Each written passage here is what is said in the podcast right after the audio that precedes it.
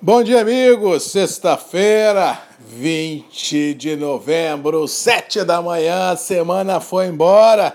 Vamos começar esse sprint final realmente dos próximos 10 dias corridos, né? E praticamente há uns oito dias úteis pela frente, com muita ansiedade, com muita expectativa. Temos vários cenários a ser precificados, desde a Covid, que começa a avançar com força, não só na Europa, nos Estados Unidos, mas outra vez no Brasil, no Espírito Santo.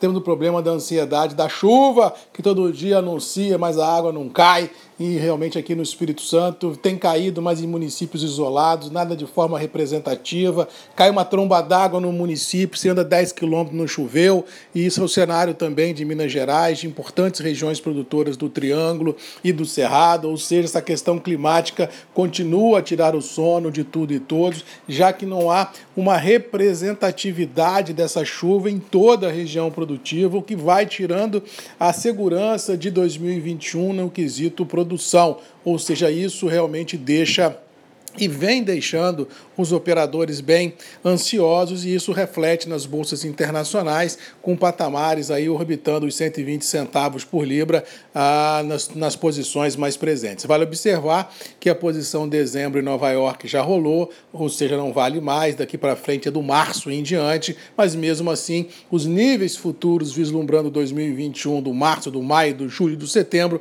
são níveis interessantes e que projeta, se você fizer a conta na ponta do lápis do dólar futuro, níveis de preços em reais olhando 2021 melhor do que é 2020. Muito cuidado e muita atenção, porque acredito que, independente de qualquer cenário de Covid, de qualquer cenário climático, de política 2021, em reais tudo leva a crer que será melhor do que 2020 o foi. Ou seja, uma política interessante de diluição de risco sempre prudente para a gente aproveitar esses ganchos lá de 2021. Aí você fala assim, mas Marcos, se chegar 2021 os preços estiverem mais altos? Que ótimo, você vende o restante da sua colheita e já vende 2022 com preços ainda mais altos do que 2021. É isso, essa ciranda, essa escada do mercado futuro que o produtor tem que começar a entender e começar a travar as operações.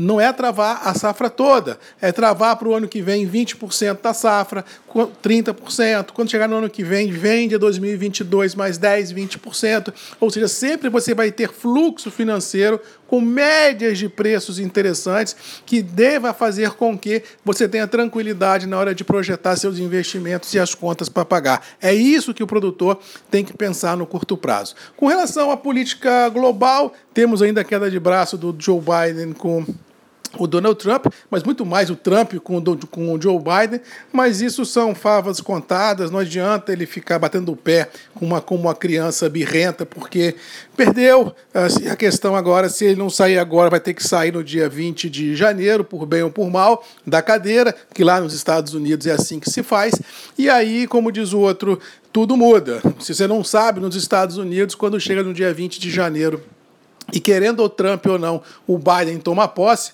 o Trump vira uma pessoa comum, que nem eu, que nem você, e é possível que o FBI possa entrar na Casa Branca e tirá-lo de lá, porque ele deixa de ser presidente e venha a ser uma pessoa como essa. Sim, que a democracia americana toca e, bem ou mal, é, só está esperando, fazendo um jogo de paciência muito grande, porque dificilmente esse cenário americano muda. E tanto é verdade que o mercado já precificou o Biden mais dia, menos dia, já precificou, inclusive, a possibilidade de tanto o Senado quanto a, a, Câmara dos Comuns lá nos Estados Unidos terem de, domínio é, democrata, e isso indica que os pacotes de estímulos fiscais deverão rodar mais fácil. Mas tudo são suposições, mas bem ou mal, pelo menos o mercado já entendeu isso e está precificando esse cenário, e aí os níveis internacionais ficam orbitando dentro de estreitas margens. O que assusta nos Estados Unidos e na Europa é a questão da pandemia, que realmente galopa com força. Essa semana nós tivemos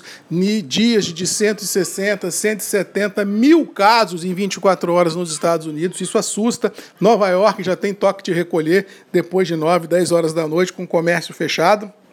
E isso impede que a gente tenha assim uma luz muito forte no fim do túnel de curtíssimo prazo, o que deixa os mercados, apesar de consolidados nos atuais níveis de preço, com dificuldade de romper esses níveis e buscar níveis ainda mais altos. Ou seja, o mercado está precificado, está em linha, está assim dentro do que pode estar no curtíssimo prazo, mas não vislumbra uma mudança muito radical nesse cenário. Eu acho que o ano, feliz ou infelizmente, já acabou, salvo, é claro, um fato novo de grandes proporções. Fora isso, é o mais do mesmo que nós vamos ter que tocar. No mais, vamos ficando por aqui, desejando a todos uma boa sexta-feira, que Deus nos abençoe, que nós tenhamos um bom final de semana, com chuva na região produtora.